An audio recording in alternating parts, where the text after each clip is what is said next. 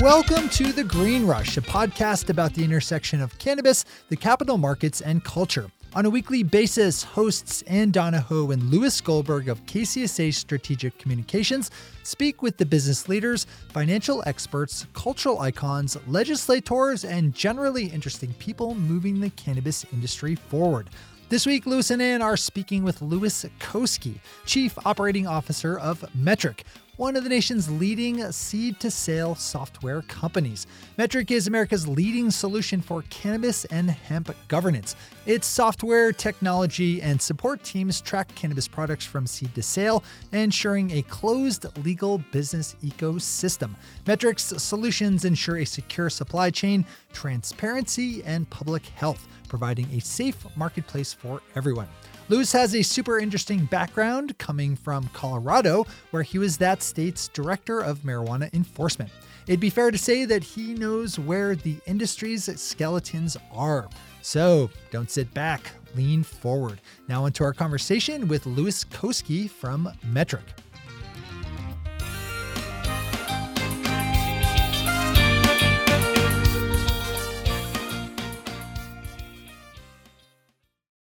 Lewis, welcome to the Green Rush and great spelling. You're the first person I know in this industry who spells Lewis the right way, which is L E W I S. I was going to say the same thing to you, Lewis.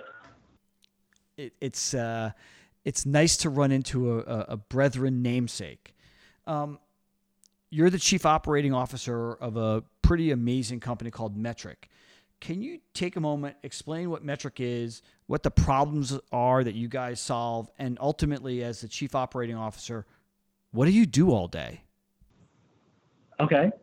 Well, so so Metrc is uh, the leading solution for cannabis uh, and hemp governance. Uh, our software is is based. Uh, uh, well, our software, our, our RFID technology, and all of the support teams that that live uh, in around the software and the technology. Uh, we track cannabis products from seed to sale, uh, ensuring that uh, every regulated industry that we're in uh, has a closed legal uh, legal ecosystem. so Metrc Solutions ensures the authenticity of the product through the RFID technology, creates a secure, a secure supply chain uh, and and we think that it adds to uh, a credible uh, and safe regulated marketplace. And and we're we're proudly serving 13 states right now, along with uh, the District of Columbia, and there's uh, well over 15,000 businesses. Uh, that utilize Metrc on a daily basis, and, and that number is continuing to, to surge every day. Can we talk a little bit about your background in the cannabis space, um, you know, pre Metrc. You were uh, the former director of enforcement um, in Colorado, where you oversaw the transition from medical to adult use. I have to imagine um, you have one a lot of really amazing stories. Um, but what are some of the lessons you learned in managing that transition? Well, uh, I'll, answer the first part of the question first and then just give you a little bit more of, my background. Uh, in 2010, uh, I was working for Colorado's uh, uh, Gaming Control Commission uh, as a, senior investigator and supervisory investigator with, that agency. And at that time, early in 2010, uh, Colorado's legislator legislature decided that it was going to have uh, our department, the Department of Revenue, which had the gaming division in it, they're going to have uh, us start regulating uh, the uh, businesses that had been uh, um, popping up in Denver and some of the other um, metropolitan areas. In fact, they estimated about 1,100 companies were operating um, in an unregulated fashion around Colorado. So they passed some regulations back in 2010. Um, I'm not sure if it was a, a, meeting that I missed or if I volunteered. It's been so long ago, but I ended up transitioning to the new division there within the Department of Revenue uh, to help set up their uh, licensing investigation section to get new applications in, and then also uh, to help set up their, their field enforcement unit. I ended up being part of that division uh, through of the beginning days of licensing medical businesses um, uh, uh, all the way through two and a half years or more of implementation of the adult use market. At the time uh, the adult use sales began in, January of 2014, uh, I was the director of the division by that time and largely responsible for helping to design the regulations that would be promulgated that covered everything from uh, licensing and, and labeling to testing of the product to production controls, um, uh, implementing systems that would monitor for uh, compliance and enforcement. Um, those were all things that we did during that transitional period. Lewis, you, you must have looked at a bunch of other industries for your inspiration to pull this amalgam of different re- rules and regulations. What were those inter- industries? I mean, you mentioned gaming, um, so pun intended. I bet you took a bunch from that. But was it alcohol? Was it pharma? I mean, where did you pull the where did you pull these rules from? Well, uh, if you recall uh, Amendment 64, which was the constitutional amendment in Colorado, they said regulate it like alcohol. Um, within weeks of that amendment passing and and and and uh, and getting together uh, robust stakeholder groups in the state of Colorado, we realized pretty quickly uh, that uh, it was it, it wasn't a lot like regulating alcohol. That's not to say we didn't use regulations from alcohol, but there was a lot um, of uh, of things that just didn't transfer across as cleanly as I think everybody thought it would. I, re- I distinctly back at about the same period, um, uh, I was having a conversation uh, with my boss, and we were talking about uh, all of the rules and regulations and and how um, uh, uh, daunting this was going to be, especially with our names in the front of the book uh, in the state of Colorado with all the regulations. And and at the time, I didn't realize it until he had mentioned it to me. And, and, and for all of my professional life, anytime my name was going to be put on something, um, it, it was important for me for it to be something that was of high caliber, very professional, uh, and very well thought out. And um, I, I, I will tell you that was probably the last, uh, the night before that was the last good night of sleep I had uh, for about five years. But one of the way we, one of the ways we started. It's your fault. It's all your fault it's it's i would suggest that there's some responsibility borne by by me and some of the decisions that that we made back in those days for sure. So i will take some of the blame.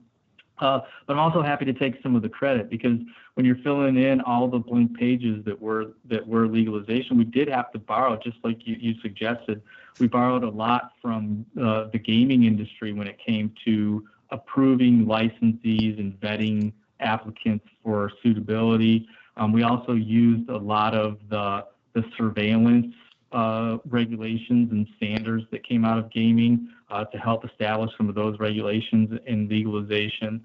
Um, we did use some uh, from alcohol, uh, but what we found is the best way to really find best practices in this was to pull together a real diverse group of stakeholders to the table to have them lend their expertise, not just from other regulated industry, but what are some really good business practices um, that we might want to incorporate and, and how can we borrow from, from those along with some bits and pieces from other regulatory frameworks to, to start piecing this all together. Lewis, now that Colorado is uh, firmly you know underway they've got a pretty thriving market there's definitely hiccups obviously um, but if you look at states like Massachusetts and Maine, why do you think they have struggled so mightily when it when it feels like Colorado really um, did a lot of the heavy lifting for them? Well, uh, first of all, I would say that uh, Maine and Massachusetts are probably not struggling nearly as much as as, as everyone thinks. Uh, and I also think that people uh, tend to uh, uh forget that the first uh, 18 months of licensing medical businesses in Colorado was very, very challenging. In fact, we had budget shortfalls. Um, we had literally hundreds of businesses operating for a year.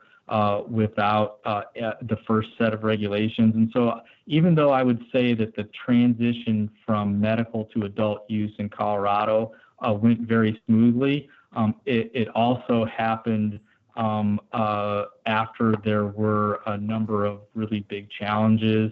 Uh, uh, outright um, failures of which I would take responsibility for some of the decisions that, that I made in terms of licensing and things like that. I could have made some better decisions and, and had things move along a little.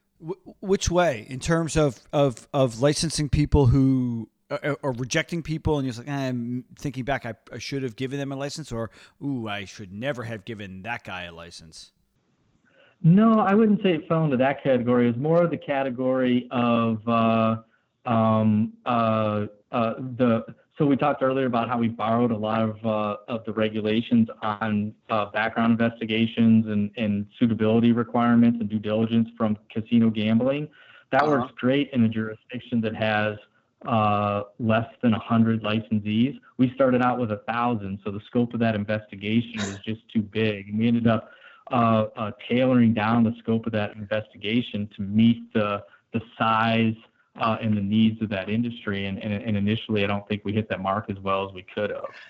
Can I, I want to ask a question about the the background checks, uh, and we'll get to Metrc. I promise you, we'll get to Metrc. But this is really fascinating because you are at the core of you know one of the first two adult use licensed regimes that have been looked at and picked apart by all of the other adult use states, you know. And while I joked it, it's your fault, it fault's the wrong word. I think everybody owes you a, a debt of gratitude uh, in this industry because were it not for you and your department, you know, there would not be a, a state by state licensed adult use market. So, you know, you can we'll give you a chance to crow and, and, and if you want to do any mea culpas that too.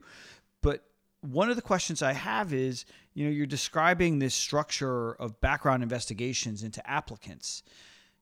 Is is there more investigation done in terms of looking at a cannabis applicant than say somebody who wants to open up just a general pharmacy or even a liquor store?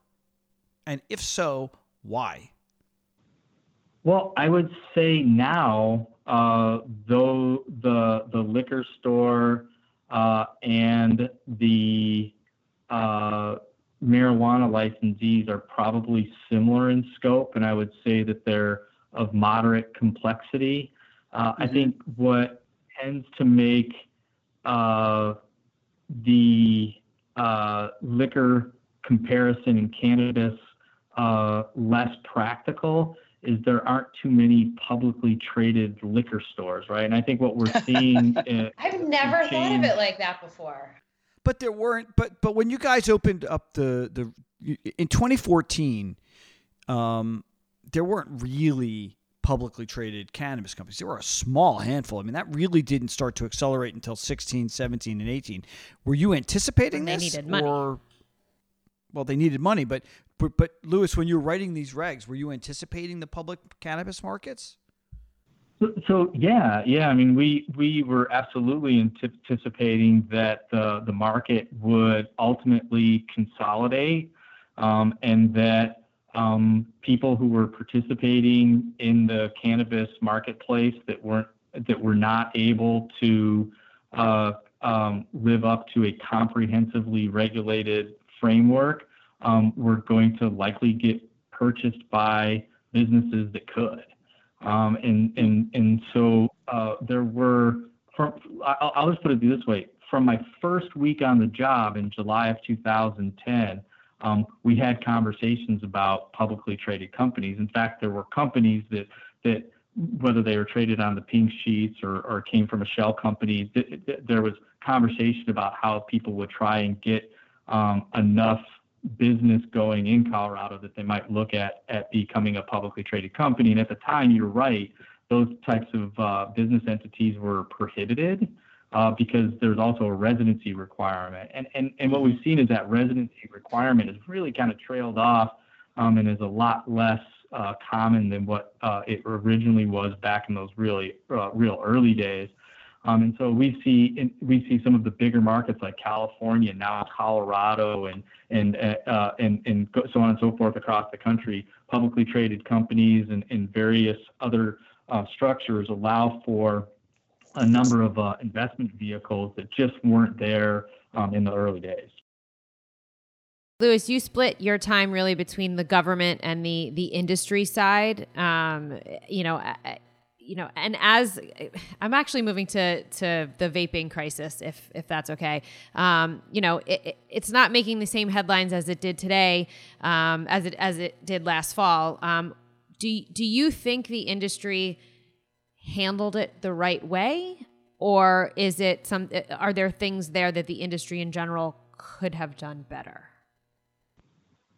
Well, I think the real wake up call for the industry with the vaping crisis is that the credibility of that regulated framework um, is uh, is always going to be a target for uh, things like the vaping, vaping crisis that happened, and and and even moreover, uh, you could essentially have a handful of really bad actors within the vaping industry altogether that aren't even participating like they should in the regulated marketplace um, who are giving the regulated marketplace a really bad name. And if you did follow this story in the press, you know that there was a lot of confusion um, and a lot of ambiguity about where the, the problem uh, really existed.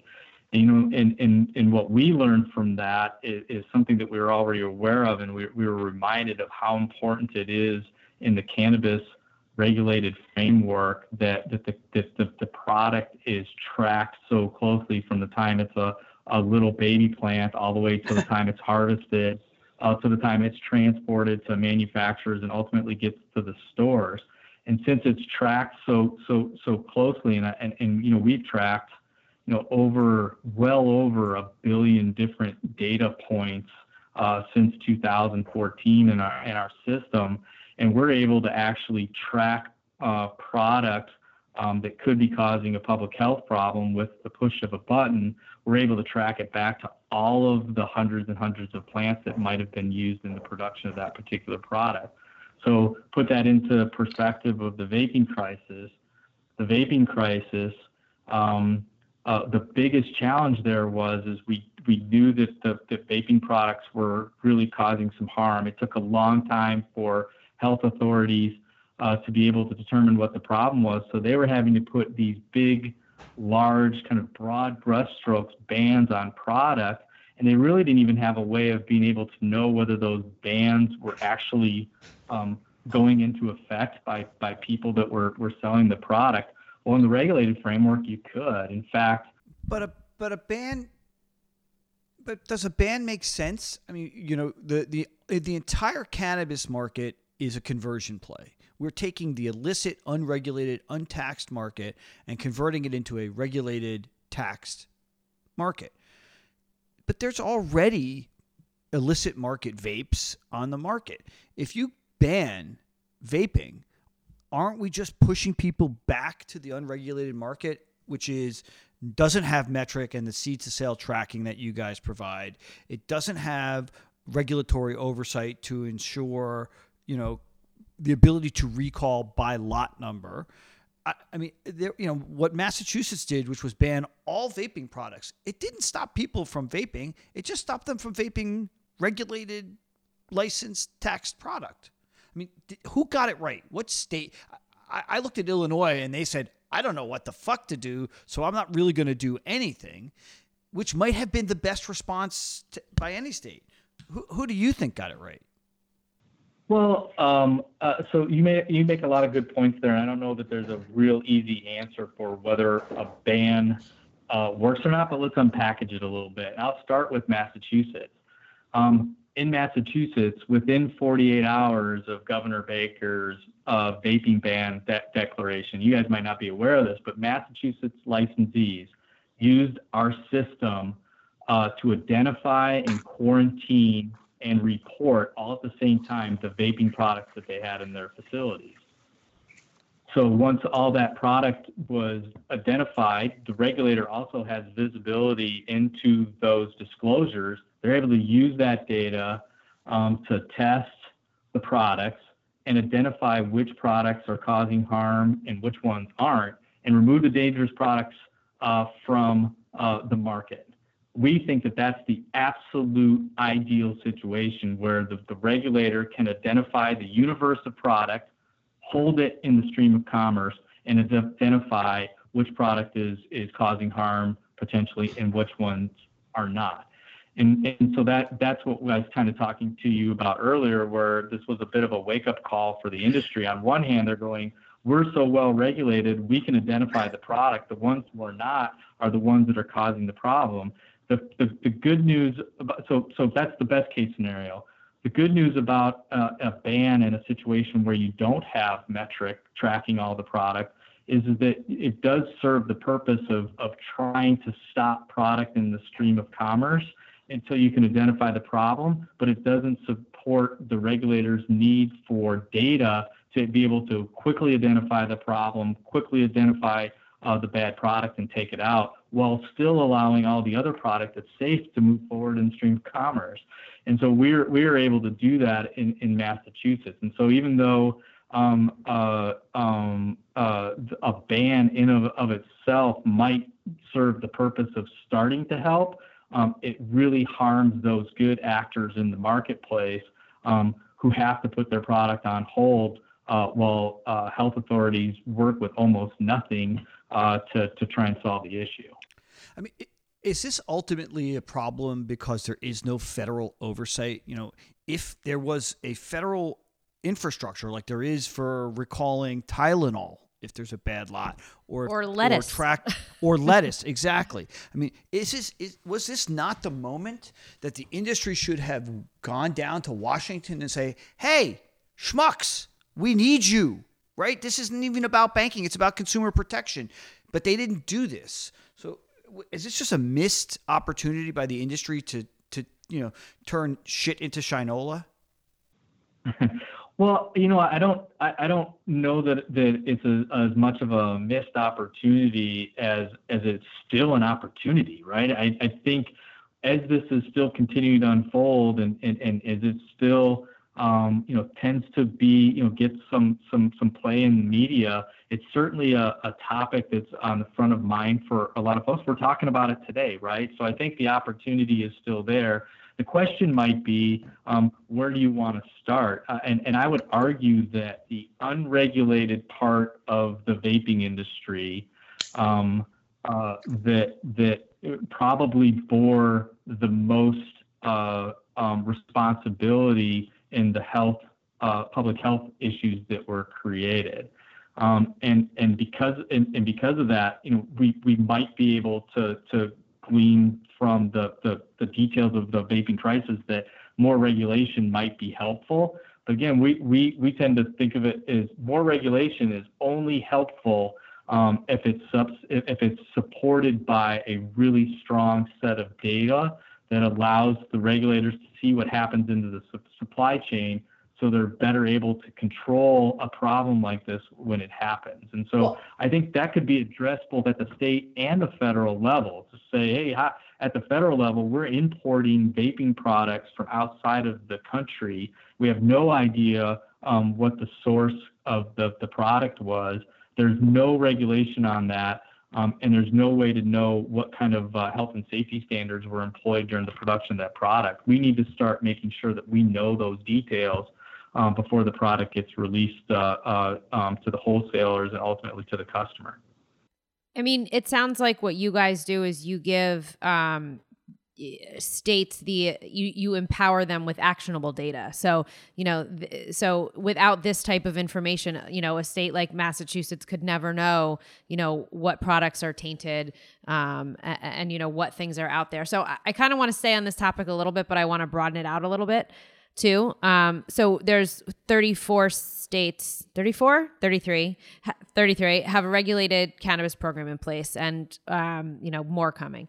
What states do you feel like have the best regulatory structure in place that meets the needs of the cannabis industry as well as the, as well as its consumers?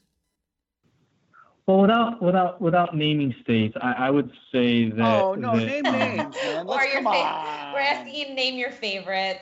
Yes, who's your favorite let child? me start without. Let me at least start without naming uh, naming names. I, I think there's some characteristics of a really strong regulated framework um, uh, that that we've seen, and, and they, these, these these characteristics have been employed differently, um, uh, uh, but but the results seem to be pretty consistent. So I, I think when you have uh, number one, when you have really strong leadership coming from the executive branch of the state, um, there tend, that tends to, to trickle down to the executive branch agencies, and there tends to be a lot of cooperation and uh, uh, priority that's placed on, on trying to get legalization right. Um, to name a couple of states that I think have done that really well, Colorado did that really well. Governor Hickenlooper put together uh, a, uh, a task force within weeks of, of Amendment 64 passing. Um, and that kind of set the model and, that, that people uh, have followed in terms of getting the right stakeholders to the table. Um, I also think Massachusetts has done a really good job in in putting together the commission. Um, I really like the commission because it kind of incorporates some of the spirit of Governor, Governor Hickenlooper's task force, and that it has a, a, a number of different viewpoints that, that Yeah, but but Massachusetts has moved unbelievably slowly, right? Like there's a hundred stores maybe in Massachusetts open. They've had four years to get this going, so the regulatory structure may be nice, but if you live in Massachusetts, it's, it's kind of sucked. well, well, I, I, will tell you that uh, um, uh, sometimes the the number of the of licensees in the jurisdiction uh, isn't necessarily the, the best indicator of of uh, uh, how quickly they've they've moved. Right. I I uh, I I would say um, you know we had um, you know close to 1,500 licenses or so in the medical space in Colorado in 2014. Um, do you know how many licenses we had um, in the first 60 days of legalization? Probably about 20. Uh, and so, uh, uh, and, and you guys look at, and, and by the way, I appreciate it because we did do a pretty good job there in Colorado. Um, we still see that as kind of like the model jurisdiction. And so I, I, I don't know that license numbers are, are always the best way to, to, to evaluate whether or not things are moving along well. I don't know. But I would say, Look, Lewis, I would say in terms of leadership, uh, um, having the Cannabis Control Commission there and using a diverse group of stakeholders uh, is, is really important. I, I, agree with you. And look, we I, like Shaleen Title is great, and what what ultimately what they have done from a regulatory structure is fantastic. But you know, four years. You guys, you just said you got fifteen hundred licenses done in the first year. It's four years. It's a long time. And that delay has been a huge, had had a huge impact on the, the public companies, right? Because they all anticipated Massachusetts being materially impactful to their earnings, you know, in, in year, in 17 or in 18. And, you know, we're in 20. And, and most probably these, you know, the state isn't going to have nearly the same impact that Illinois is going to have. And that's, you know, this year. It just it just converted this year. So it's kind of hard to say that the regulatory structure in Massachusetts has worked because it hasn't. And I don't mean to. I'm not picking on you, but no, no, I, I don't live in Massachusetts. Uh, I live in Florida. Um, I just I, did, I just tend to uh, I tend to think that uh, you know hey, look I got I got experience. Uh, not just from Colorado, uh, but during my consulting days, we worked for a, a number of, uh, of jurisdictions. Uh, and uh, one thing that I think is important to, note is I don't know that there is one structure, one regulatory structure um, that is the best. In fact, I would argue that there's probably a number of regulatory structures that work. Um, it really what, what really what really matters though is that you have really strong leadership um, at the state level. And I think there's a, number of states that, that fall into that category.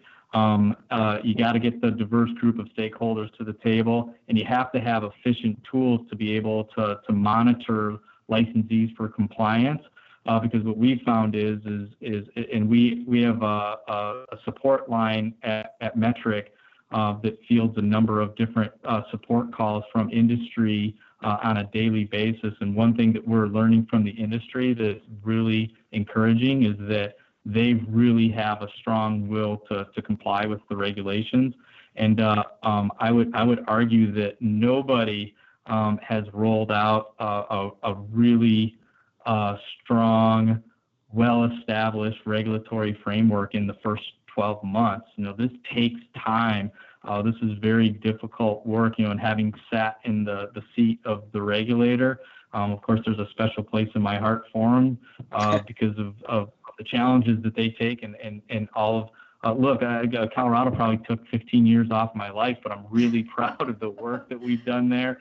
Uh, and I'm really proud of some of the work that we've seen some of the other uh, state agencies that even though they can um, adopt some of the regulations and, and some of the best practices that other states um, have brought on, there's new public policy issues that are creating challenges, whether that's um, home delivery, on-site consumption. Let's not forget how uh, big of an issue, um, rightfully so, that it's been here of late to make sure that um, that there's inclusion and, and equity um, uh, built into the markets from the get-go. And so um, uh, all those things have the potential of, of adding to the time that it takes to fully implement. Uh, but it doesn't. But but the first 12 months is probably not the best indicator of uh, of uh, of uh, uh, whether or not a uh, regulatory framework is going to get off the ground effectively. What are some of the dumbest, silliest, stupidest uh, regulations you've that have crossed your desk?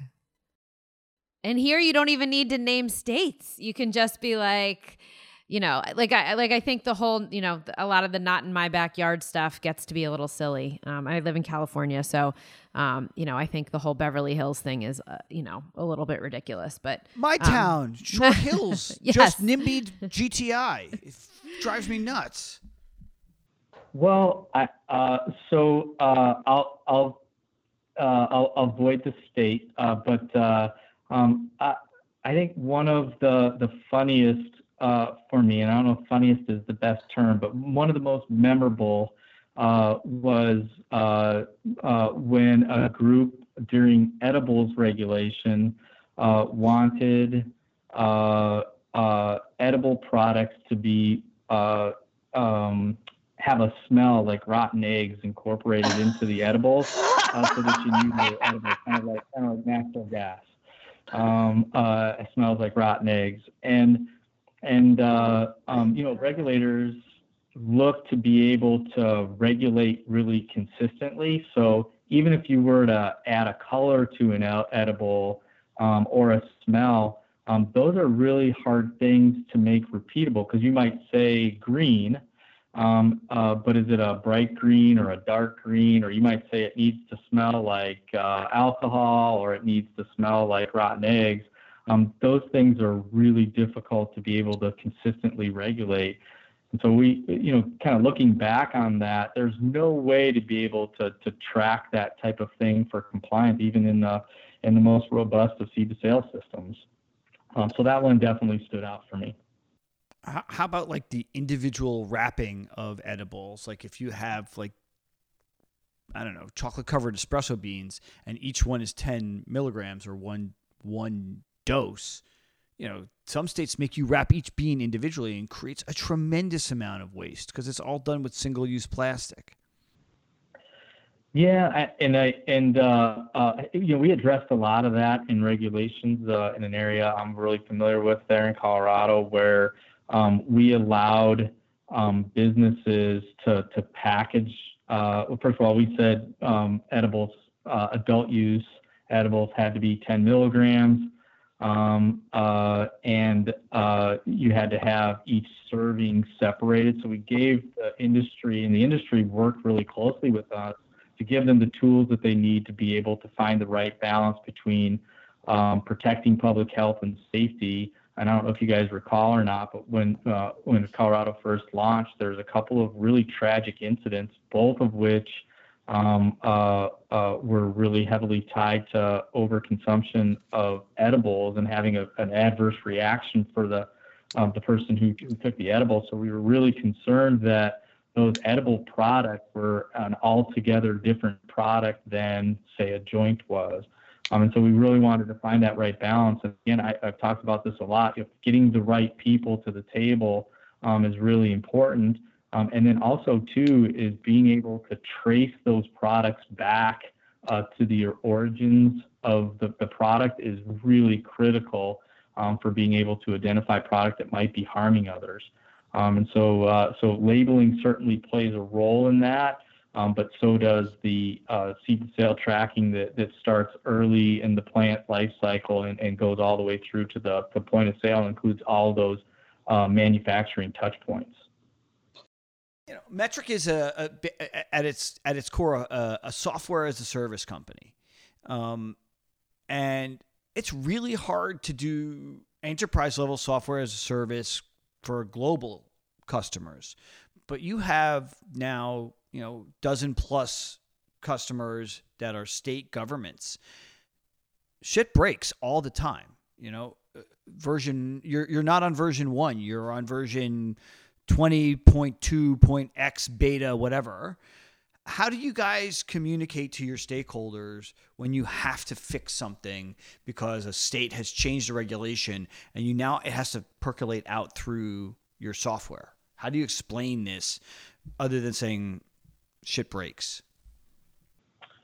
Well uh, so generally speaking in all 14 jurisdictions we operate the policy is still uh, very dynamic. And our, our system is tightly uh, tied to the, public policy uh, that's evolving over time. And as a result, there's oftentimes uh, uh needs that arise both from legislative processes and from rulemaking processes uh, that necessitate the need for us to do some additional development into the system.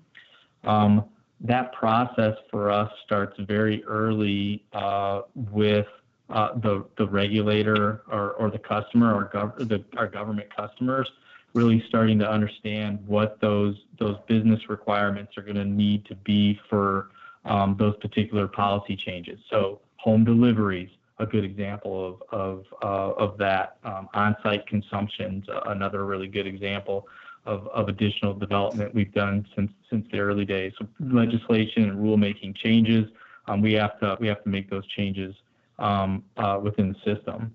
Uh, so what we do is we we make sure that as that that new uh, development is making its way through the, the processes, uh, that we're prepared both um, with our, support team uh, but also our, systematic communication tools, which uh, are available right in Metrc, um, and industry bulletins that we're putting out detailed descriptions of uh, what the new uh, uh, uh, development is and what it's going to look like, um, and how you use it, and who you call if you need help. Um, and, I, would say, one of the things there are handfuls of things that I am very, very proud of with Metrc. Uh, um, one of them is uh, our support and training team. Our support and training team is designed to uh, help promote proficient use of the system. It's not designed to hurry up and get people off of the phone. Uh, and so our, our support team is, is uh, empowered to identify problems uh, or challenges or needs of the, the regulated community and uh, um, uh, driving uh, um, solutions to, to those those problems. So when we have a production release that involves some new development in the system, um, our support team is is always at the ready to be able to help with uh, new training. Um, they're uh, there to, to answer questions and, and, you know, on a side note, we've also noticed that our support team becomes somewhat of a reporting mechanism uh, for jurisdictions as they become more and more uh, um, uh, mature. So all that's all that is to say is is is, is communication starts early. Um, there's an iterative process to make sure that we have the right um, uh, uh, development going into the system, and then there's a robust communication plan uh, that precedes the release into production. You know, as Lewis and I were talking about um, you coming on the podcast um, earlier, we were saying how you guys have really risen to um, to become a, a, brand in and of itself, like the, the Kleenex of cannabis tech, if you will. You're welcome. You can have that tagline. I'm okay with it. Um, yeah. Can you talk about brand building in this industry because it is so difficult and it is so state by state and it is so different? How how did you rise to the level of Kleenex? well, I, I think first is you probably don't aspire to that. I, I, I really think I, I, really think that uh, a lot of Metrc success was in the, the laser beam focus it had uh, to make the case for um, proper regulation um, and, and really supporting the, the will of the regulator uh, to monitor and enforce in, in legalization and that, and that in doing so that would create a, a credible regulatory framework that people had some confidence in. Um, and so I, I, I, think the fact that they've been so focused on on that aspect of the business, um, I think that, that that made some of the other decisions that come down the line um, much easier to make. So, for example, um, uh, do we have uh, we have some money um, uh, that we've made this this last six months uh, do we want to use that to challenge an RFP like our, our competitors do? Um, or do we want to reinvest that back into the company? And I think the decision's always been let's keep reinvesting that back into the company. Let's keep evolving uh, the, product.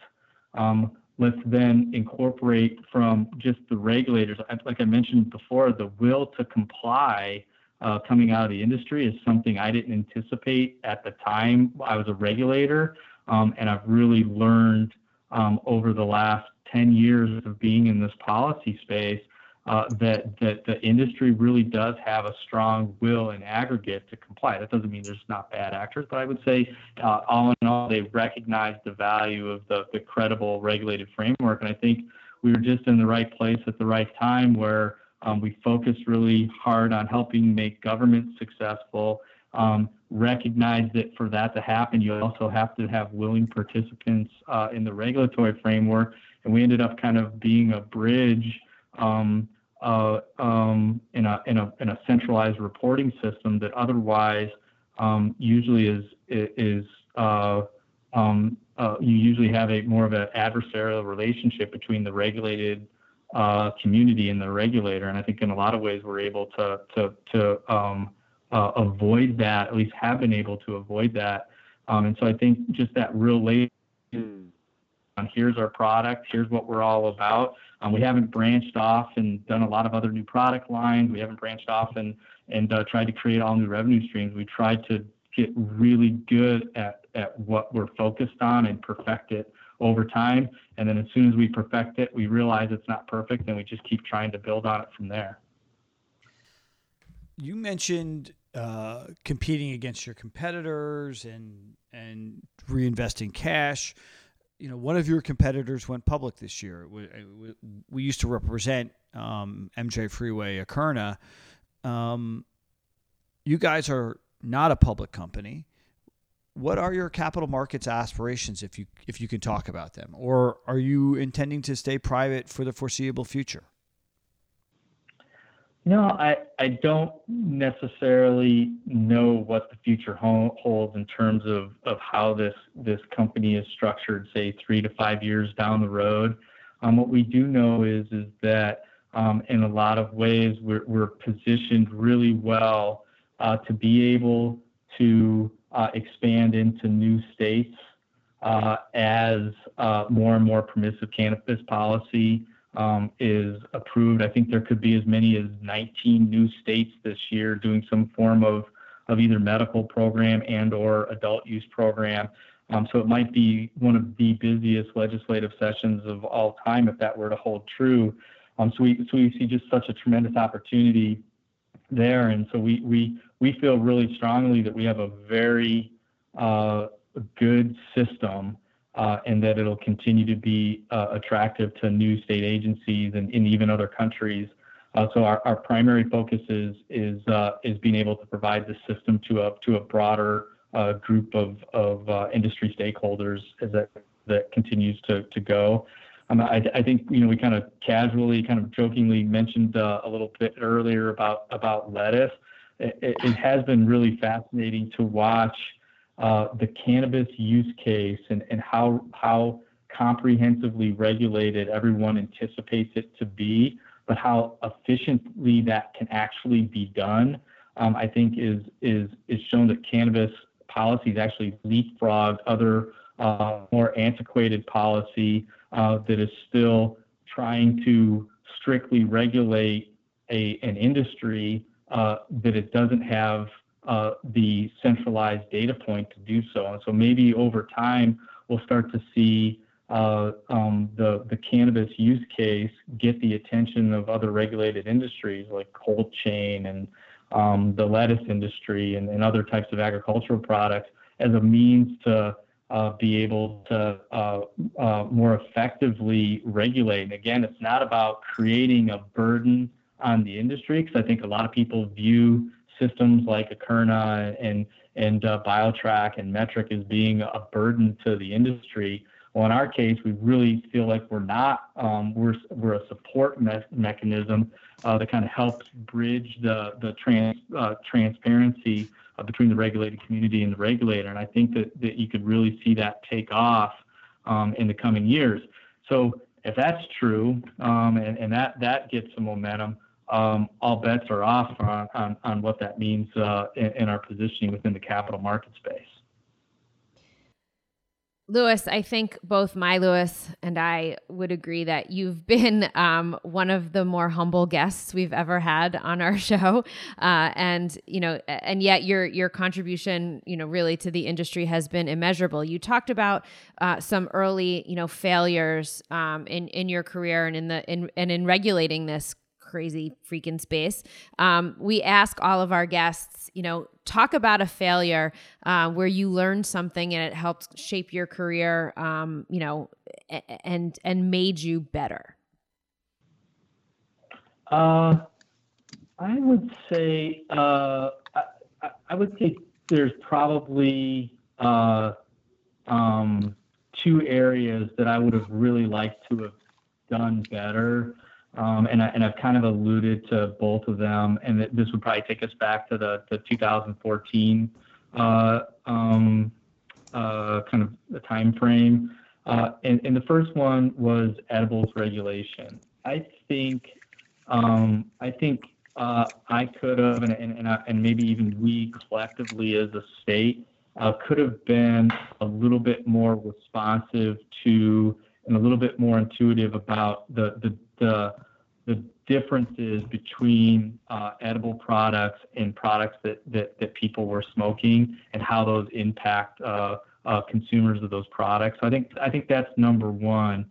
Um, what I learned though from that is is that if you can if you can put together the right group of people into the room, even if those interests are, are competing, and you guys have to, I'm pontificating a little bit because this is the subject of my dissertation um, in my PhD program. But if you can put together um, a, a, real diverse group of people, um, and you put the regulator in the position of facilitating a good uh, public policy outcome where everybody's interested in the public interest, not just not just uh, the the public interest groups.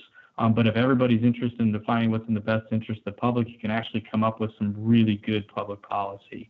Um, and so I think I think the failure is um, that, that we didn't recognize the problem as soon as we should.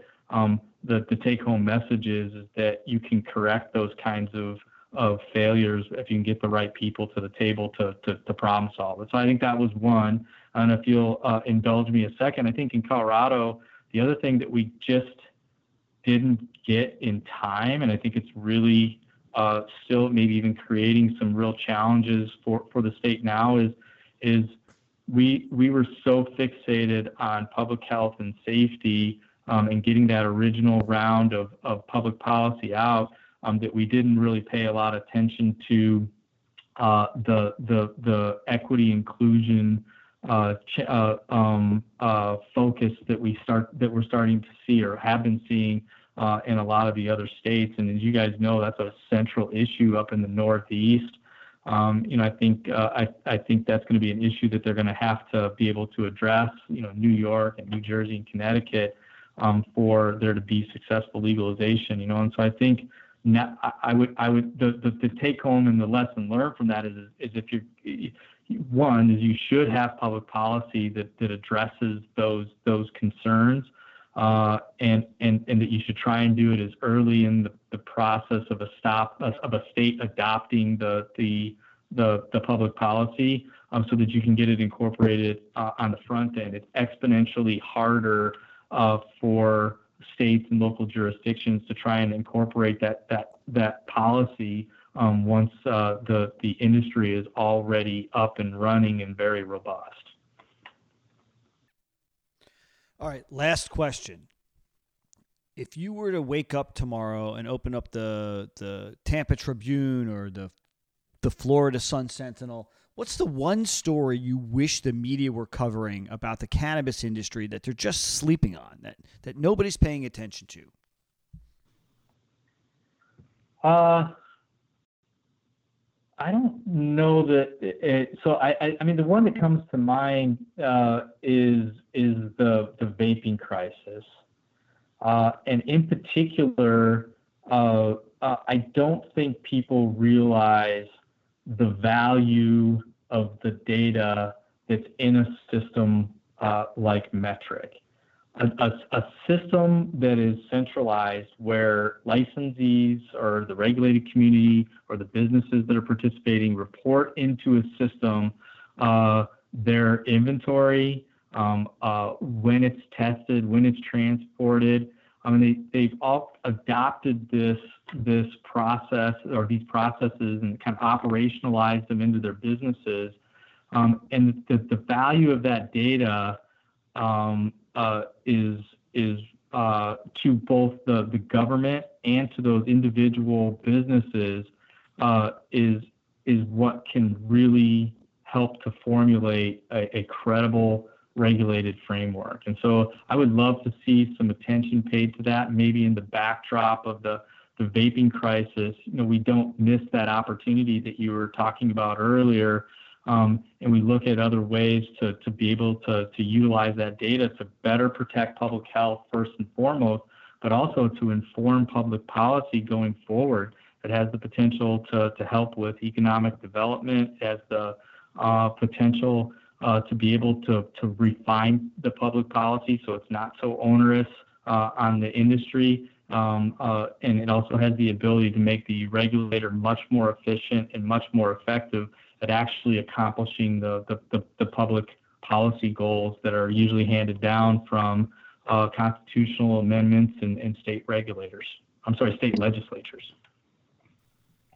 Lewis, thank you so much. This was an absolutely fascinating conversation. I'm sorry we, we have to cut it short. I would love to continue, but I can't. Um, truly, we'd love to have you back we would love to come back. And uh, in the meantime, feel free to consider us uh, an uh, ongoing uh, resource for you all. Awesome. We would love that. Thank you so much, yes. Lewis. Great meeting you. All right. Great meeting you too. Look forward to meeting you all in person sometime. Definitely.